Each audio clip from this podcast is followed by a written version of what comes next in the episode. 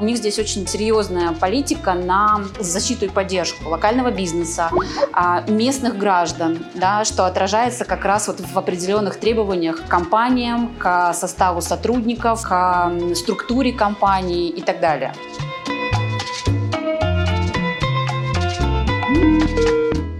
Мне опять же повезло. Просто одно дело, когда ты в стране родился и живешь всю жизнь, и ты знаешь, кому позвонить. Когда ты приезжаешь в другую страну, которая разговаривает на другом языке, ты как гастарбайтер в Москве, да? Ты, ты вот приехал, и как бы у тебя нету ничего, по сути. Но мне опять же повезло. У меня есть друзья, которые мне помогли с этим счетом в банк. Здравствуйте, Александр. Здравствуйте, Катя. Мы в Стамбуле, и мы сегодня поговорим об открытии компании в Турции. Да. Да? Да, все правильно. Да, я знаю, что вы недавно открыли компанию. Мы недавно открыли компанию. Может быть, я чуть-чуть расскажу про себя, да, и чем, собственно, почему я в Стамбуле, и для чего я сюда приехала, и какой, собственно, у нас опыт был. Угу.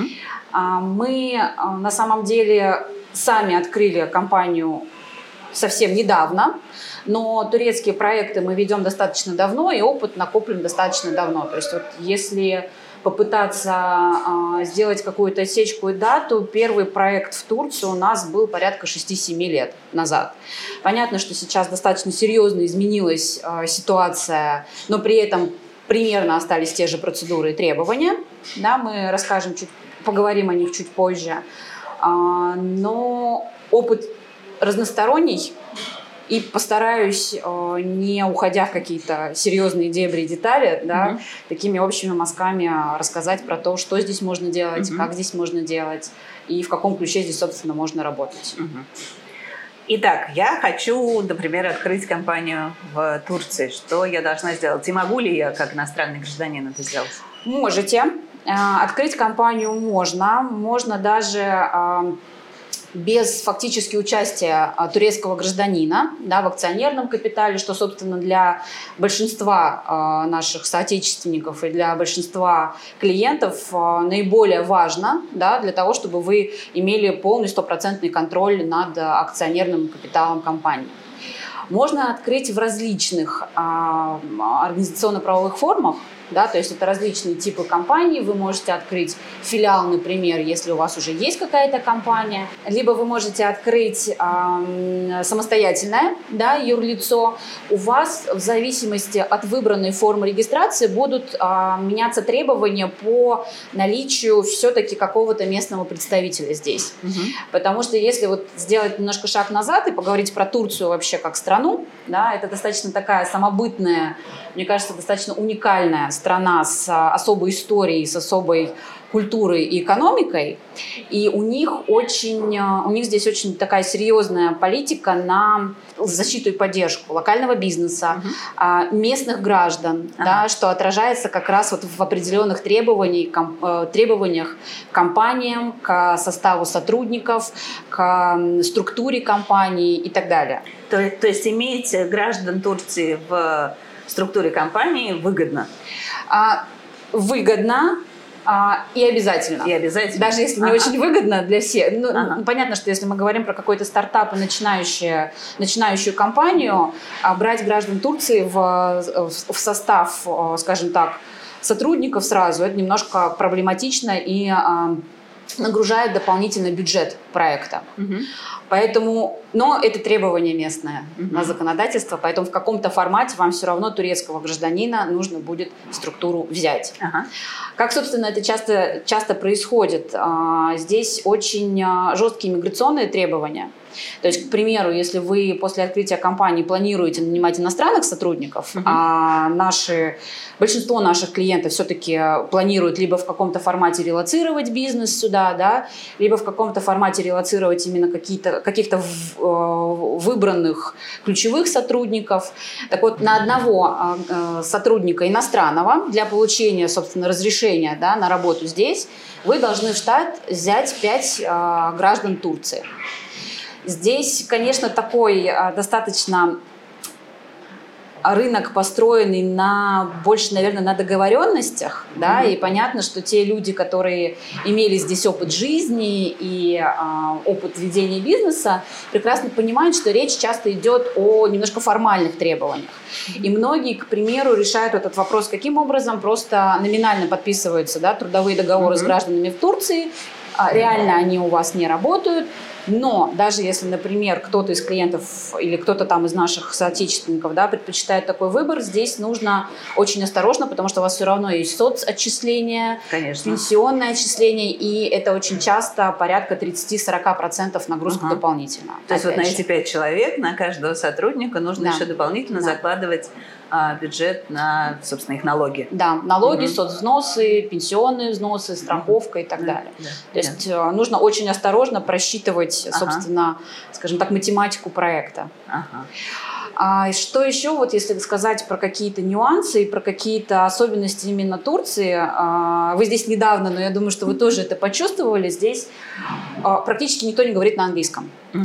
И это касается не только вот какой-то повседневной, скажем так, жизни, да, но и касается работы госорганов, касается работы банков, касается работы основного нашего, скажем так, учреждения, это торговая палата, которая, собственно, занимается, да, регистрацией компаний угу.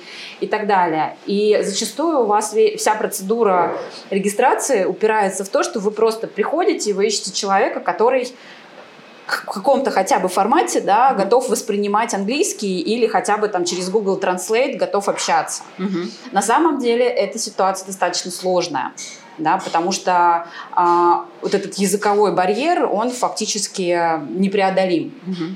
Если вы хотя бы в каком-то таком официальном формате еще э, в, в госорганах это сможете, в, в устной речи, да, преодолеть, то когда речь идет про документы, про подписание документов, да, про корпоративные документы, про какие-то договоры и так далее, то тут, конечно, вы опять же вот без местного турецкого, да, э, коллеги, скажем так, в любом формате вы не обойдетесь. Угу. Здесь есть электронные сервисы, их очень много, им и по регистрации компаний, и онлайн-банкинге, да, для банка, для проведения операций, mm-hmm. но тоже нужно быть готовым к тому, что в большинстве случаев это все на турецком языке. Mm-hmm. Либо Google Translate, что немножко сложновато, потому что есть нюансы, да, в терминологии, либо, если вы рассматриваете Турцию все-таки как страну именно для релокации, учите язык.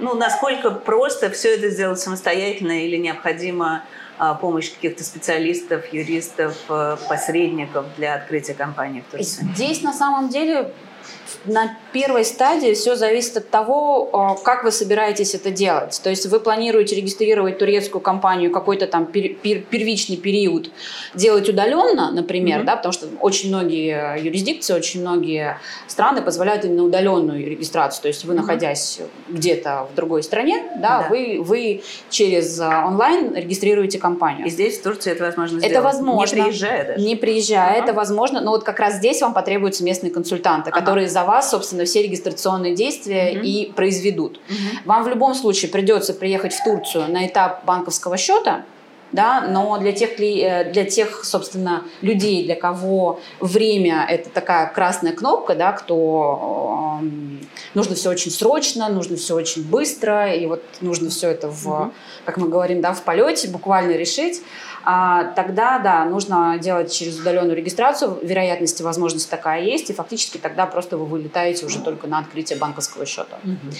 А, можно это сделать, если вы, например, сюда переехали уже, да, можно это сделать на на месте, но, опять же, если вы не знаете турецкий язык, либо с переводчиком, либо, ну, либо с какими-то консультантами, uh-huh. все-таки тоже uh-huh. местными. Так, а если мы заговорили о времени, насколько, ну, сколько вообще это длится, вот этот процесс открытия компании? В случае, он, в случае удаленном и в случае с присутствием здесь, uh-huh. есть ли разница и сколько примерно это по времени? На самом деле большой разницы нет. В случае удаленной регистрации и на месте. Основная разница у вас будет а, в вопросе разных форм, вот в зависимости от того, что вы выбрали. Если мы говорим, например, а, ну, сам, самые популярные, да, сейчас организационно-правовые формы озвучу, это, собственно, сама компания независимая и бранч иностранной компании. То есть когда как раз... А, клиенты, да, или наши соотечественники, которые принимают решение релоцировать именно бизнес, это часто mm-hmm. делается за счет регистрации филиала иностранной компании в Турции. Вот здесь, по нашему опыту, процесс может занять от трёх до шести месяцев, в зависимости от того, насколько здесь торговая палата, да, знакома с нюансами юрисдикции основного бизнеса. Если же мы говорим про российскую компанию, то понятно, что Турция гораздо лучше знакома с российскими реалиями. Да? Более того, я бы сказала сейчас, что Турция очень ориентирована на Россию, очень хочет в Россию, очень хочет и э, реальный бизнес туда перевозить, и консалтинг делать. Так вот, если мы говорим про, российск, про российские компании, то срок здесь значительно сократится. Во-первых, из-за простоты пакета корпоративных документов, mm-hmm. во-вторых, из-за апостиля, собственно, потому что mm-hmm. и Турция, и Россия апостиль признают, и это очень быстро uh-huh. делается. И тогда это будет? Тогда это будет, ну, может быть, два-три месяца. Uh-huh. Да, uh-huh. как-то uh-huh. там. То есть, ну, примерные сроки, потому что все еще очень сильно зависит от того, кому вы, собственно, в торговой палате ага. попадете. А если с нуля вообще турецкую компанию организовать, не е- филиал? Если с нуля, вот я могу, наверное, по последнему нашему опыту, да, вам обозначить сроки. Мы недавно совсем, буквально в этом месяце, делали для клиента проект. Сама регистрация дольше занимает согласование между нами, как консультантами, и клиентом, да, вот формата, в котором он хочет, собственно, здесь присутствовать, название, размер указа, да, уставного капитала, да, дальнейшие планы по банкам. То есть на это у нас примерно ушел месяц. Сама регистрация после всех нюансов заняла порядка недели. О, супер. Да, то есть достаточно mm-hmm. быстро. Mm-hmm. И мы это сделали без выезда клиента. То есть здесь есть такой достаточно специфический момент. Вам а, после регистрации компании в том или ином формате нужно пройти идентификацию в госоргане. Угу. То есть подтвердить, что вы это вы, что это ваш офис, что вы здесь, собственно, открыли компанию, планируете вести деятельность и так далее. Угу. И здесь, собственно, клиент уже прилетел на эту процедуру идентификации. Это занимает один-два дня. Параллельно вы уже, собственно, можете запускать процедуру с корпоративными банковскими счетами. Ага. То есть достаточно все а, быстро, при условии, что корректно согласовали, и при условии, что здесь...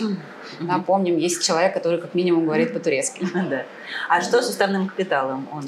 С уставным капиталом здесь э, интересная история, потому что, опять же, все зависит от ваших планов. Если вы все-таки планируете в вашу турецкую компанию оформлять иностранных сотрудников, вот здесь появляется требование по минимальному УК. Это порядка ста тысяч лир э, турецких. Это нужно умножить на три с половиной. Это получим сумму в рублях, то есть получается триста пятьдесят тысяч рублей. Ну, в целом, на самом деле, если определить какой-то средневзвешенный порог, это достаточно разумная сумма. Угу. А, требований по, а, по внесению ОК для завершения процедуры регистрации нет. Угу. То есть, например, как а, во многих юрисдикциях, для того, чтобы вам финальный пакет корпоративных документов получить, вы должны в том или ином формате подтвердить, что вы эти средства внесли. Да? Такого требования нет. А, вы в разумные сроки, ну, здесь все-таки я бы говорила, что это два-три месяца, вы этот УК вносите на счет, и потом вы можете им, им распоряжаться в угу. вашей операционной деятельности, скажем угу. так. Итак, ваша вот эта коммерческая жилка привела вас сюда, в Турцию, и, я так понимаю, вы открыли уже здесь компанию. Расскажите, как это было? Совершенно верно, да. Mm-hmm. Я как-то подумал, что бизнес по экспорту – это очень романтично. Mm-hmm. Вот. И в этот же момент как-то получилось так, что все, что было в России, оно потихонечку, так как бы сказать, ну, начало умирать. Поэтому я как бы решил начать вот как бы чистого листа, заняться экспортом, и открыл здесь компанию, действительно. Значит, любая компания, которая здесь открывается, привязана к бухгалтеру. То есть это не как в России, это, ну, как бы здесь, значит, открывает компанию бухгалтер. То есть ты выбираешь бухгалтера, даешь ему доверенность, он открывает тебе компанию. Mm-hmm. Вот, у компании есть специализация, естественно. Ну, то есть, как бы, чем ты занимаешься. Вот я занимаюсь экспортом, импортом. Вот. Мы экспортируем товары из Турции, мы занимаемся экспортом из Европы в Турцию и из Турции в Россию. А расскажите, значит, что значит выбрать бухгалтера и как это сделать? Ну... На самом деле, очень, очень большая тусовка русскоговорящих людей в, uh-huh. в Стамбуле. Всегда, ну, как бы сказать, большое количество чатов в Телеграме. Всегда можно uh-huh. найти какие-то там активности и каких-то людей, любых. Вот. И, но я, конечно же, м- нашел через знакомых. Поскольку я человек, ну, деловой, э- у меня как бы круг общения сложился из таких предпринимателей, бизнесменов и так далее. Они посоветовали. И еще такая история есть, что, значит, э- ну, как бы турки открывают за четыреста долларов, компанию, а русскоговорящие открывают за полторы тысячи долларов. Ну, угу. То есть, как бы, э, примерно такой порядок цен. Да. Вот. Но в целом это довольно просто. Но вы, а вы какой вариант выбрали? Я через турок открыл. За, а, за пятьсот за... долларов. Да. Да. То есть, англоговорящий или русскоговорящий? Нет, он турок-турок, но у меня есть переводчик. А, то есть, у вас еще к нему да. есть переводчик. Да, да, да. А, что значит выбрать бухгалтера? Вы взяли его сразу на работу в компанию или это аутсорс? Это аутсорс. Он просто uh-huh. сдает отчетность, но как бы он ответственный за твою компанию. Uh-huh. Ты даешь ему доверенность, всю отчетность, все, все, все бумаги uh-huh. проходят через него. И, я так понимаю, процесс оформления он тоже для вас делает изначально? Конечно, конечно. конечно. Uh-huh. Uh-huh. И, и это, в общем, довольно просто. Как бы кто, uh-huh. кто бы что ни говорил, на самом деле это четыре дня. После uh-huh. подачи заявления четыре дня. Uh-huh. Подписываешь документы, еще там через два дня у тебя есть полный uh-huh. пакет документов. Это вы сделали турецкую компанию с нуля, Турецкую да? компанию с нуля. Uh-huh. И бухгалтер вот у вас совершенно точно должен быть местный, с местной аттестацией, uh-huh. с местной лицензией.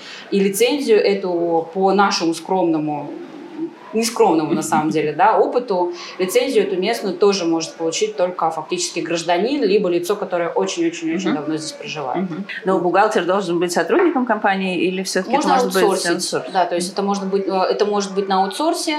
По стоимости, опять же, все очень сильно зависит от количества операций, от того, насколько интенсивно вы ведете бизнес. У вас получаются отчеты ежемесячные по эн дэ эс, по...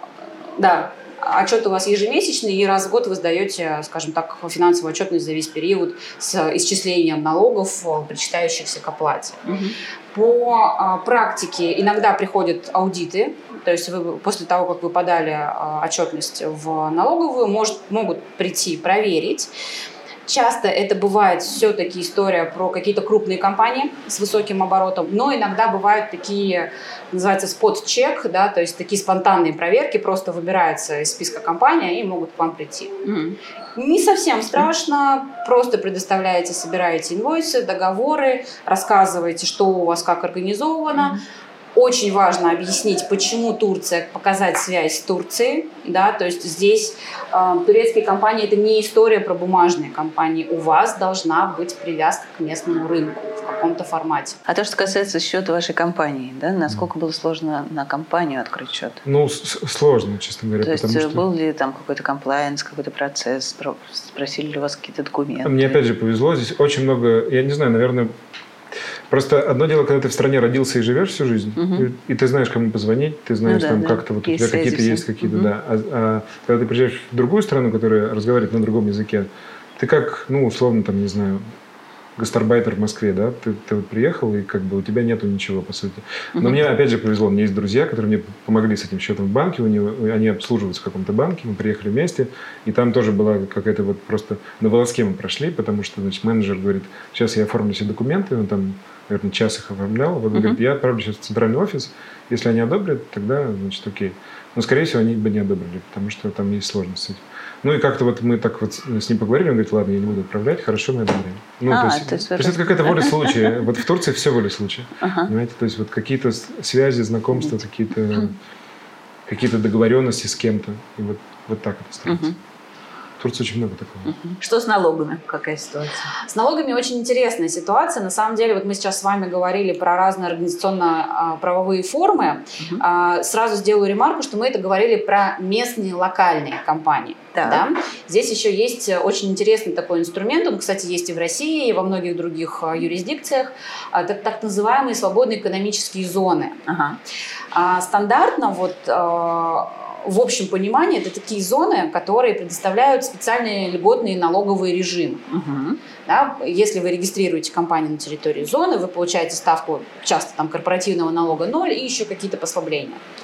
В Турции такие зоны тоже есть, но в части налогов да, Турция – это достаточно серьезная юрисдикция. То есть если мы говорим про базовые наши ставки, да, вот, через которые мы, собственно, оцениваем а, себя как физических налоговых резидентов и наши компании как а, корпоративных, скажем так, налоговых резидентов, таких терминов нет, это сразу да, скидка на вольную интерпретацию, скажем так. Так вот, если мы говорим с, с наших стандартных каких-то а, моментов, у нас получается, что Турция достаточно высоконалоговая страна.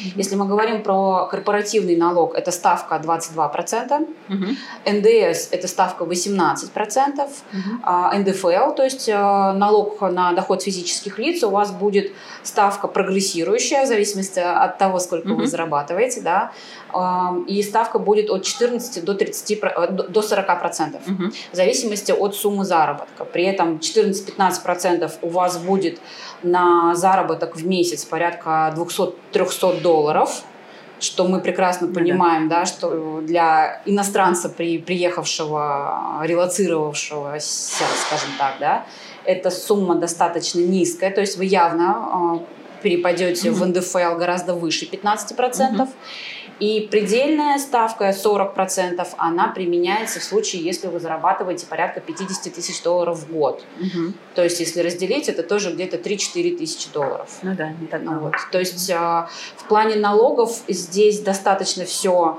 Ну, кстати, на самом деле, это очень похоже на российские ставки. Если не берем эн дэ эф эл, я имею в виду именно эн дэ эс и налог на прибыль, скажем так, корпоративный. То есть, угу. все примерно как в России. Но к чему, собственно, я начала рассказ про э, специальные, да, вот эти да. вот свободные экономические зоны. Они здесь есть, их восемнадцать по всей mm-hmm. территории Турции. В основном они расположены, конечно же, на южном побережье. И почему я говорю «конечно же», потому что здесь уникальность этих зон состоит в том, что налоговые льготы на э, налог на прибыль они не дают. Mm-hmm. Они дают таможенные льготы. Mm-hmm. И они частично в зависимости от зоны дают какие-то послабления как раз в плане зарплат для сотрудников. Да, вот опять же мы видим вот эту вот концентрацию на местный, локальный, да, рынок, mm-hmm. на а, решение вопрос безрабо- вопросов с безработицей и так далее. Они дают послабления по заработной плате, они, например, дают какие-то послабления по аренде офиса в таком формате. То есть... Mm-hmm.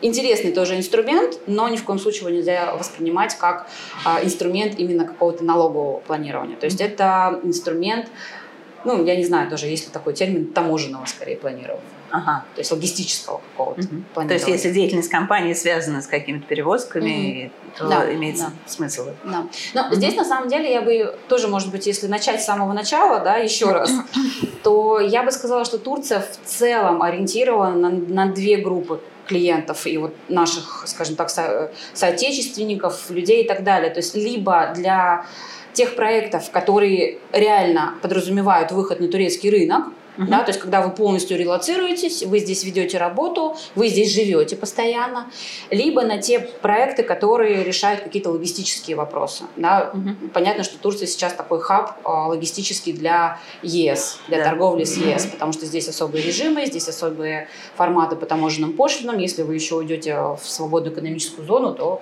тем более там еще достаточно преференциальные режимы для uh-huh. этого есть. И, наверное, в последнюю очередь в плане последовательности, но не важности, я бы еще немножко сказала про корпоративные банковские счета. Да.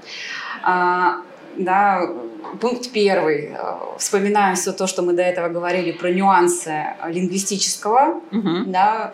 То есть приходишь в банк, там не говорят по-английски. Там не говорят по-английски. Угу. Иногда бывает ситуация, когда вы находите несколько сотрудников, которые вот в каком-то формате, каждый в каком-то кусочке знают английский, да, и пытаемся в каком-то живом режиме найти, да, точки соприкосновения, но здесь нужно еще иметь в виду, что э, турецкие банки, даже те, которые работают с нерезидентами, да, те, которые работают с иностранными компаниями, э, те, которые работают с иностранным бизнесом, они вполне вероятно на встрече будут вас уговаривать не открывать у них счет. Ага. Почему? Потому что они с этим не совсем знакомы, да, то есть это уже момент таких внутренних ресурсов, им для обслуживания международных, скажем так, платежей, mm-hmm. да, гораздо больше нужны экспертизы сотрудников, mm-hmm. времени, вот, экономических затрат, да, mm-hmm. каких-то. И плюс здесь все-таки достаточно серьезные есть опасения тоже каких-то историй с санкциями. Потому mm-hmm. что если мы говорим а, про европейские санкции, понятно, они все-таки экстерриториальным действием не обладают, то есть а, здесь меньше риски. А когда мы говорим про какие-то американские, да, американские санкции, это равно платежи в долларах, mm-hmm. вот здесь, конечно, есть определенные нюансы, и банки mm-hmm. не очень хотят рассматривать нерезидентный бизнес. Mm-hmm. Это касается всех нерезидентов или именно российских сейчас?